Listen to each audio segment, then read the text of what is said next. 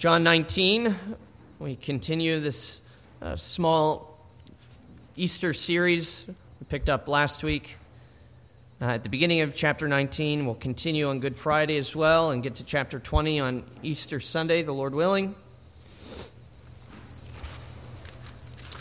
And as the title of the sermon suggests, considering the theme of Jesus as the King of the Jews, which uh, comes up again and again throughout um, these verses in John 19. The sermon's focusing on verses 19 through 22, but we're going to pick up our reading in verse 12. So, starting in verse 12, but our focus really begins in verse 19.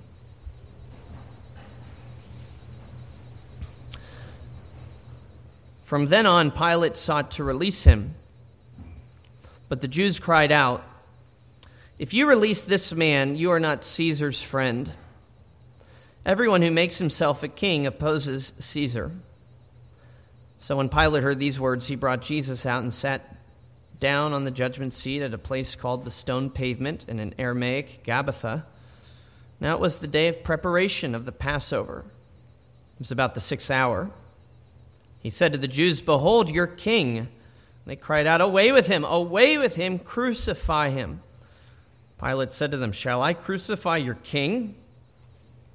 The chief priests answered, We have no king but Caesar. So he delivered him over to them to be crucified. So they took Jesus, and he went out bearing his own cross to the place called the place of a skull, which in Aramaic is called Golgotha. There they crucified him, and with him two others, one on either side, and Jesus between them. Pilate also wrote an inscription and put it on the cross. It read, Jesus of Nazareth, the King of the Jews. Many of the Jews read this inscription, for the place where Jesus was crucified was near the city, and it was written in Aramaic, in Latin, and in Greek. So the chief priests of the Jews said to Pilate, Do not write the King of the Jews, but rather, this man said, I am the king of the Jews. And Pilate answered, What I have written, I have written. Well, Pilate is still not convinced. He has not been convinced of the guilt of Jesus. If you remember from last time, he had, has beaten him, he's scourged him, and he even made him a spectacle. He was the uh, jester for the crowds, a would be king adorned with a ridiculous crown of thorns, hoping that that would be enough to satisfy the bloodthirsty crowds. Oh, look at this poor fellow. That's what we considered last week. Behold this man. What kind of threat is he? Uh, can't we just let him go? Uh, but what's the reaction? What's the response? Of course, uh, they are not satiated. Crucify him, crucify him. And Pilate persists, though. Here, verse 12. From then on, Pilate sought to release him. He's still trying, but then the Jews play their, their trump card, as it, as it were. They have found the ultimate pressure point. They have brought this man, Jesus, to Pilate as one who claimed to be king of the Jewish people. Surely the emperor, Caesar, would have some concerns about uh, somebody uh, trying to establish a counterfeit kingdom. Uh, surely the emperor would have concerns about a rival king. But if Pilate doesn't do anything about this, he clearly doesn't care that much about the empire at all. So they say, if you release this man, well, then you are not Caesar's friend. Verse 12. Now, this is not a statement about how chummy Pilate and Tiberius were. It's a, it's a, um, it's a political term to be Caesar's friends. It means that Caesar's Pilate's patron. It means that he put him in that position. Uh, if it was not for Tiberius, uh, Pilate would not be uh, the governor of this region. Uh, he appointed him to that position, and therefore Pilate would always be required to act with the honor of his benefactor in mind. Otherwise, uh, the, the emperor would have good reason to be suspicious of what Pilate's doing over there. And so they say, look, if you're not going to do anything about this, uh, we think the emperor might want to hear about it, and you, you might not be long for this life. And so Pilate gives in, and he sends Jesus to be crucified. And as was customary with Roman crucifixion, the charge for which the person was being crucified was written out and was uh, affixed above uh, the person being crucified's head. You'll see that then in verse 19 of our text. John calls it an inscription. Pilate also wrote an inscription. Mark calls it the inscription of the charge. Matthew, the charge against him. Uh, cops today would call it the rap sheet, right? This is um, the record, the list of wrongdoing, the crimes committed, and it serves a twofold purpose of being up there on the cross. Uh, it proves, first off, why you are hanging there, but second, it warns anyone else from committing those same crimes. So uh, you could picture perhaps a, a, young Jewish family walking home one day, maybe um, from visiting some folks in, in, in the suburbs, and now they're heading back into uh, Jerusalem. And as they enter the city, as they get near the city, there's um, someone being crucified. This would not have been all that uncommon in the days of the Roman occupation. And uh, the person being crucified above his head, it says thief. And so this Jewish mom takes this opportunity to, to um, lean down and speak to little Joseph, her son, who, when they were just visiting their friends in the suburbs, he kept taking toys that weren't his. And she says, Look, Joseph, listen, do you see what's going on here? Not only is stealing bad, not only does God's law forbid it, but the Romans really don't like it. Unless you want to end up there, well, then you better not steal. Right? So this is, this is part of the whole reason. They, they list what people did so that you wouldn't do the same thing. I bet you that young Joseph never stole, ever again. Well, Pilate makes this inscription, and he makes it in three languages of the charge against Jesus. what is it? What does he write? Look there at verse 19. What's he write? So, Pilate also wrote an inscription and put it on the cross. It read, Jesus of Nazareth, the King of the Jews. We have been seeing uh, how, uh, in these final moments in the life of Christ, he's being mocked again and again. That's what the soldiers were doing as they put the crown of thorns on him, as they put that fake costume on him, as they um, blindfolded him and, and smacked him around and said, Prophesy, who's hitting you? As they spat upon him. It's all to mock Jesus, and yet in this moment, Jesus isn't being mocked, at least not directly. I, I do believe Pilate, though, is trying to mock the Jews. He has them in his sights right now because what he does aggravates them. No sooner does that inscription go above Jesus' head than do the chief priests and the scribes come back and they whine to Pilate, Don't write that this man is the king of the Jews. No, no, no. No. Write that that he claimed to be the king of the Jews. Don't you see, Pilate? Our king is Caesar. This is what we're trying to show you all along. We are we are loyal to the empire. So so don't write that. Change it. And Pilate doesn't budge. He's, he's done with them. Against his better judgment, he has taken in Jesus, he's interrogated Jesus, he's beaten Jesus, all this against his better judgment. And now, to top it all off, he sent him to be executed. They're not going to get anything more out of him. Pilate is fed up with this group of people. They've woke him up really early and they've been in, uh, irritating him all morning. No, he's done. He's quite content with what he wrote because it aggravates them so much. This is finally the way he can get back at them. You know, Pilate is, is thinking, let everybody who walks by think that this is all that the Jews have to offer. A, a loser like this, a, a pathetic figure from Nazareth, of all places. Let everybody think that's your king. Let him be lifted up as a sign to everyone of what the Jews are really like. And so he says, What I've written, I've written. Well, that's what Pilate has written. And this is what Pilate is, has purposed. This is why he wrote it. A sign to warn others who might dare try to establish a kingdom under Roman rule, but also a dig at the chief priests and the scribes who have been annoying him. That's what he intended. But this morning, I want us to think about what did God intend as Pilate put that inscription above Jesus' head. We saw last week that the crown of thorns, um, that it taught more than the soldiers ever knew.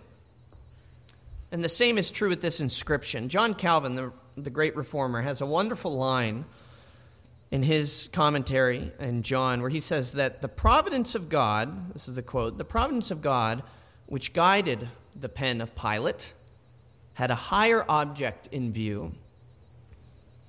By a secret guidance, Pilate was appointed to be a herald of the gospel, that he might publish a short summary of it in three languages, no less.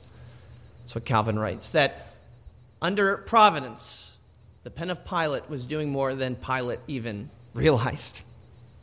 So let's marvel at that providential pen today. What does this inscription actually do? Two things. First, it exonerates Jesus.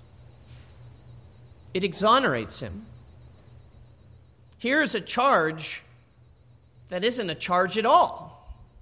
Here's a charge that actually has no crime attached to it. It does not say that he tried to overthrow uh, the emperor of Rome. It doesn't say that he stole the kingship of Israel. Nor does it say that he was a thief, an adulterer, a murderer, a cheat, a criminal in any sense of the term. And of course, it wouldn't say that. It couldn't say that because Jesus is the Holy One, the righteous one, the sinless one, the perfect one. 1 Peter 2 22. He committed no sin, neither was deceit found in his mouth. 1 John 3 5. He appeared to take away sins, and in him there is no sin. Or Hebrews chapter 4 and verse 15. For we do not have a high priest who's unable to sympathize with our weaknesses, but one who every respect has been tempted as we are.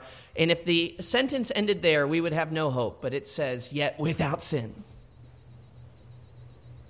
yet without sin. And so when Jesus is crucified, what's he crucified for? What did he do? There's no charge, no crime, just a statement of fact. Here is the King of the Jews. And this is what we celebrate at the incarnation that the Spirit of God interrupted the normal course of human propagation, which is sinners begetting sinners, begetting sinners, begetting sinners.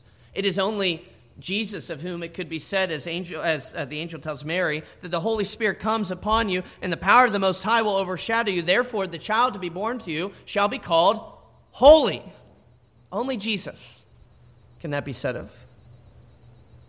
And it's in this way that Jesus is God of God, that he is light of light, that in him there is no darkness at all. The testimony of Scripture has been clear, and now God through the pen of Pilate testifies to it yet again. Jesus is without blame. Jesus is without fault. He is without guilt. Jesus is without charge. And the inscription is proof. The inscription is proof that the worst thing that can be said of Jesus is simply to say, He is who He claimed to be. The worst thing about Jesus, that the worst thing that can be said about Jesus, is the best thing of all. He's the King the king that they've been waiting for, the one who's, who's fulfilled the promise made to David so many years before. God, through Pilate, is exonerating his son. He is entirely innocent. Does that matter to you? In the, in the movie The Fugitive, which um, I found out my wife has never seen, so we're gonna we're gonna be watching that shortly. Uh, there's uh, the the story, you know, taken from the uh, TV show back in the '60s, but the movie in the '90s. Harrison Ford plays Dr. Richard Kimble, who's wrongly um, accused and convicted and arrested and convicted of uh, murdering his wife, and um, uh, Tommy Lee Jones plays the U.S. Marshal, who is um, charged with bringing him back once Harrison Ford's character escapes and is on the run. And there's a very famous scene in that movie where, at long last, these two characters, uh, and it's hard to know who's the protagonist there, right? Um, but they finally come face to face. And there's this standoff, and Harrison Ford says to the U.S. Marshal, I did not kill my wife. And Tommy Lee Jones' character answers, I don't care. Which actually was a line that was improvised by the actor. I don't care. Of course, his point is declaring your innocency, deciding if you did or did not commit this crime, that's not my job. I'm a marshal, and what we do is run after fugitives. You have been convicted, you've run away. My job's to bring you back. And your innocency, if you are innocent or if you're not, it doesn't affect me. I can be apathetic to that. It doesn't matter. I don't care. Well, likewise, it isn't our job to determine Christ's innocence. The judge does that. God, the judge, does that. And God, the judge, has done that. He has done it initially here on the cross with that inscription. He's declaring his son is innocent, but ultimately it's the resurrection that proves the innocency of Christ. That's why Peter preaches in Acts 2 24. He says, God raised him up, loosing the pangs of death, because it was not possible for him to be held by death. Why not? Because death is for sinners. The wages of sin is death. Well, what if you're not a sinner? Well, then death can't hold you. Death cannot keep its prey. Jesus, my Savior, we sing, and we will sing next week. He's innocent, so he's raised. But we're not the judge of that. God is the judge. God has made that declaration, that vindication. But simply because we do not determine Christ's innocency does not give us the luxury of being apathetic to it. It really matters what you think about this question Did Jesus ever sin? It really matters what you think about that. What, what you say to this. Was he perfect or, or not? And don't say, I don't care. You can't say that. It'd be a tragic mistake. You must care. It makes all the difference. If it's true that Christ is innocent, if it's true that there can be nothing charged against him, if he's true, if it's true that he's entirely sinless, that means he's something more than you or me. He's more than just a mere human, a mere mortal. It means he's divine. And if he's divine, that means he's above you. He has authority over you. It means that what he says, what he claims, you must submit to. You must. And you can't say, I don't care. It also means that he's exactly what a wretch like you and me need to be saved from the inescapable pull of sin. We need the righteous for the unrighteous. 1 Peter chapter 3. And so the inscription on the cross pleads to you, along with the entirety of the New Testament, that he is none other than Jesus Christ, the righteous. And it is a mistake of eternal consequence to hear that, to see that testimony throughout all the scriptures, to hear me today telling you he is the innocent one, he is the perfect one, he is the righteous one. It is a mistake with eternal consequences to say, I don't care.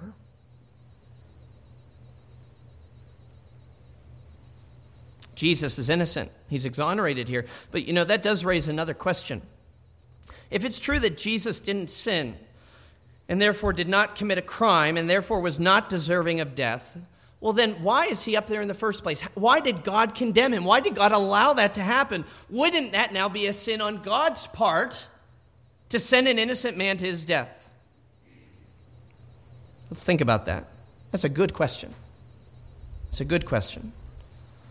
Uh, and this is the this is in part the mystery of the cross. It's hard to say that there's the mystery of the cross. The the, the cross, as it is the heart of the gospel, uh, it, it contains mysteries upon mysteries. But here's one of the mysteries of the gospels of the cross is that with Jesus hanging there, there are two contrasting things, contradictory things, being proclaimed simultaneously. The first, on the one hand, is that the inscription nailed above Christ's head shows, as we've seen, that God is exonerating his son before a watching world. He's saying he's innocent. God is condemning the world for condemning him. Look, he's done nothing. The worst you can say about him is that he is who he said he is, that he's the king of the Jews. So, in one sense, that inscription is declaring the innocency of Jesus Christ. Uh, God saying to the world, Know that he goes to the cross not because of anything that he's ever done, not because of any crime he had committed.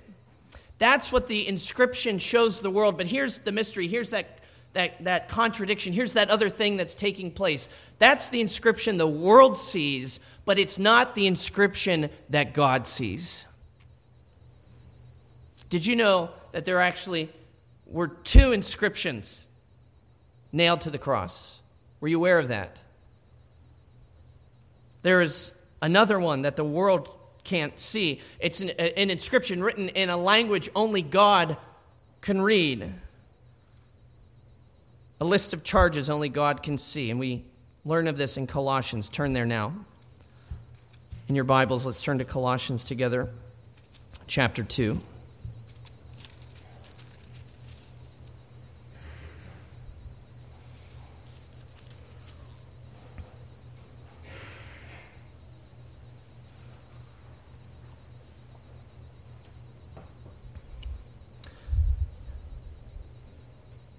Colossians chapter 2, and look at verse 13. And you, who were dead in your trespasses and the uncircumcision of your flesh, that is, you're, you're not keeping the law, you who were dead and rebels, God made alive together with him, having forgiven us all our trespasses by canceling the record of debt that stood against us with its legal demands, this he set aside, nailing it to the cross. There was an inscription of charges, a record of debt, a rap sheet that God Himself nails to the cross. Pilate doesn't write it, Pilate doesn't nail it, God writes it, God nails it, this rap sheet. And it's not Jesus's, it's yours, it's mine is every sin ever committed by every sinner who has ever lived or whoever will live for whom Christ died. And so we ask, how could God condemn an innocent man to death?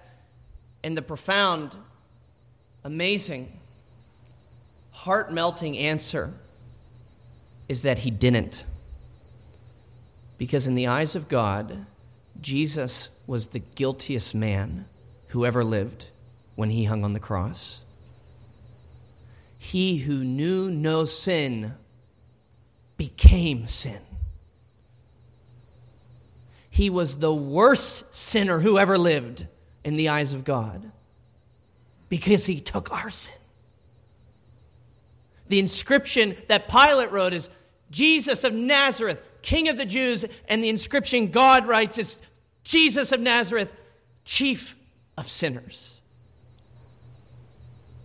He does not condemn an innocent man. That's how, that's how really, that's how truly Christ takes on our sin. At the cross, Christ is exonerated of ever having committed himself a crime or sin, but also Christ is declared guilty for the sins we've committed. And thank God he was, because then we don't have to be.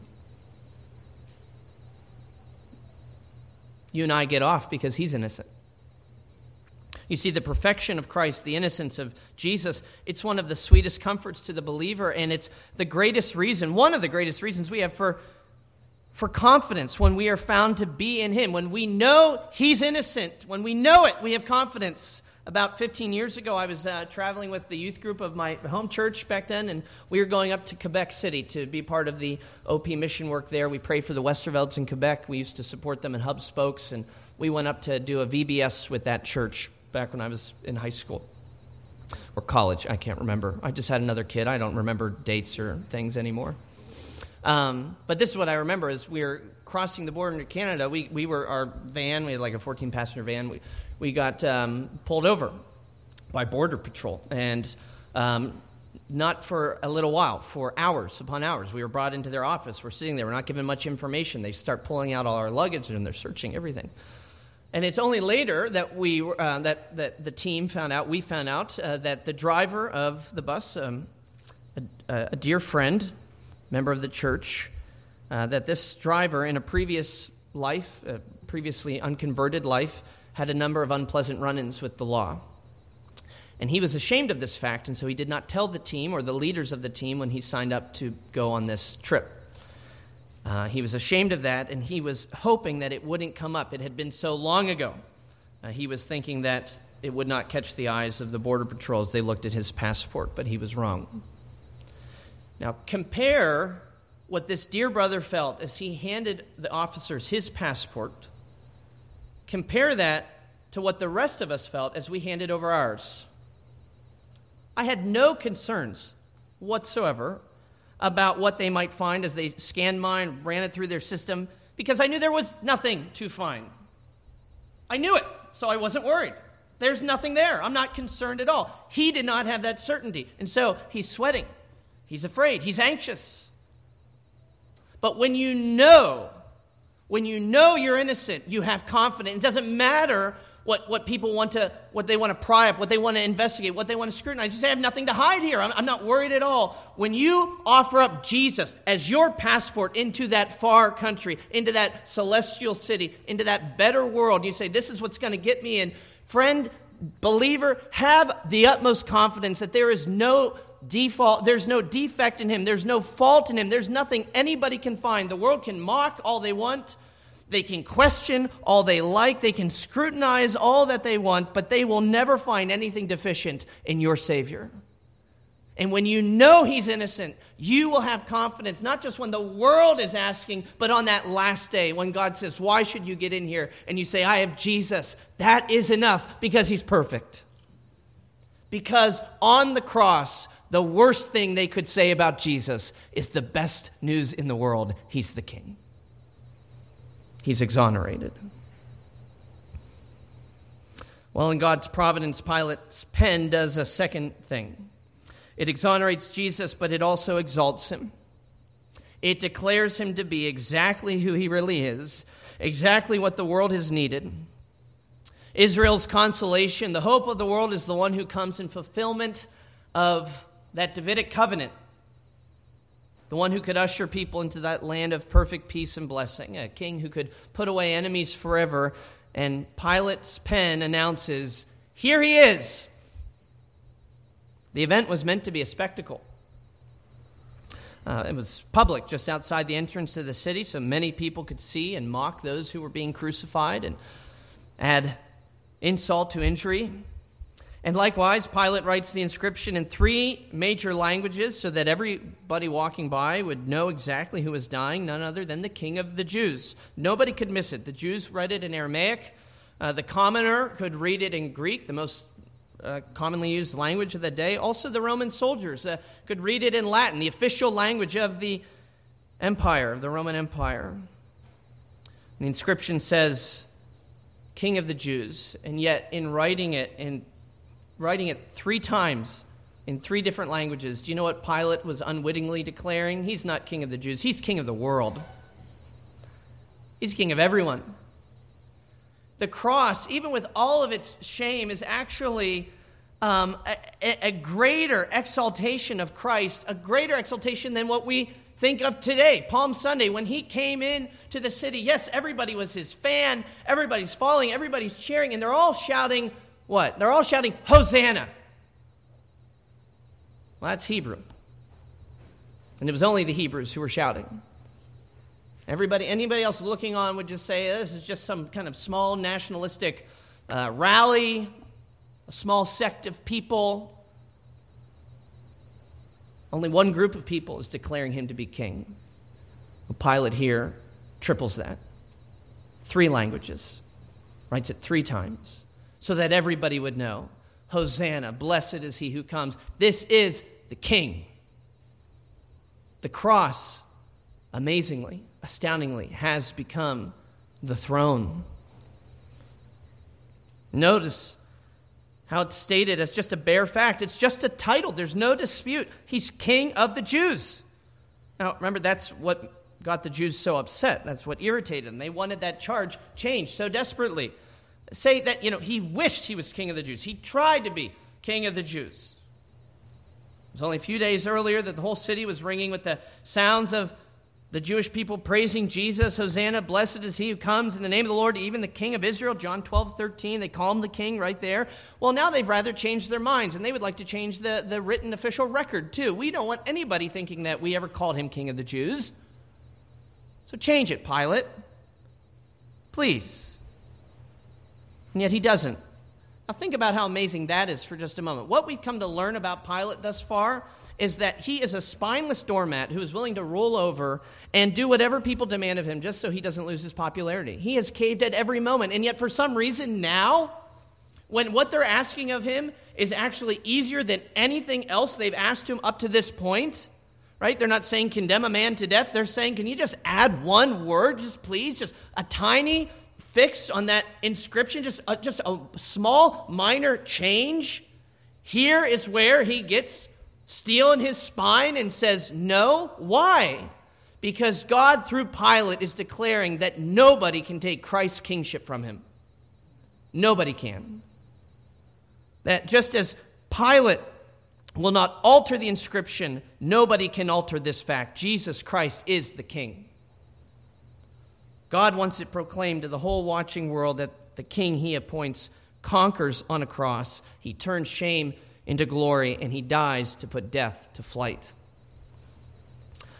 And again, to quote Calvin, he says, If in the writing of Pilate the kingdom of Christ was shown to be so firm that it could not be shaken by all the attacks of its enemies, meaning those scribes who wanted it changed.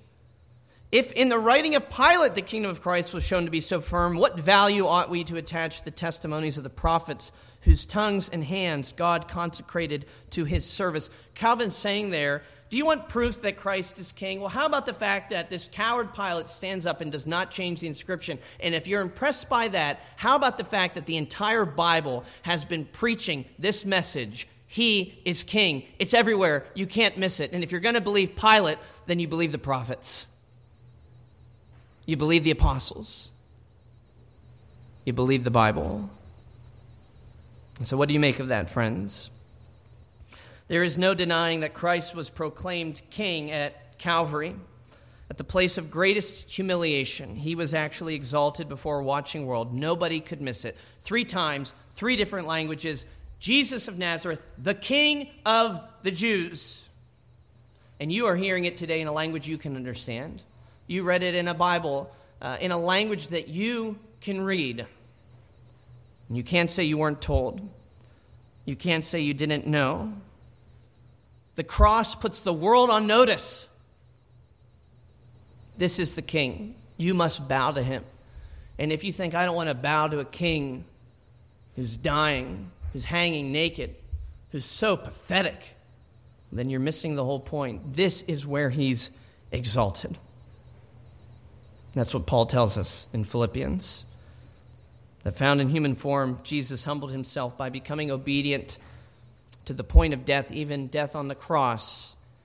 Therefore, God has highly exalted him and given him the name that is above every name, so that at the name of Jesus, every knee should bow and every tongue confess in heaven and on earth and under the earth that Jesus Christ is Lord, is King, to the glory of God. Our Father, we Thank you for your word, and we thank you for your providence, which is mysterious yet powerful. And we see, we've been able to trace in some small ways, even this morning, how you have providentially exalted and exonerated your son through an event that seemed to do the exact opposite. We thank you for a blameless Savior, one who was at one point uh, mocked and ridiculed and derided and despised, but who now is exalted to your right hand who reigns with you in glory. And we thank you that he suffered to relief, release us from the prison house of sin, that he would be uh, one to agonize because of our sin and shame. And yet it's through him that we find salvation. So we would hail him. We want to join the heavenly hosts that adore him.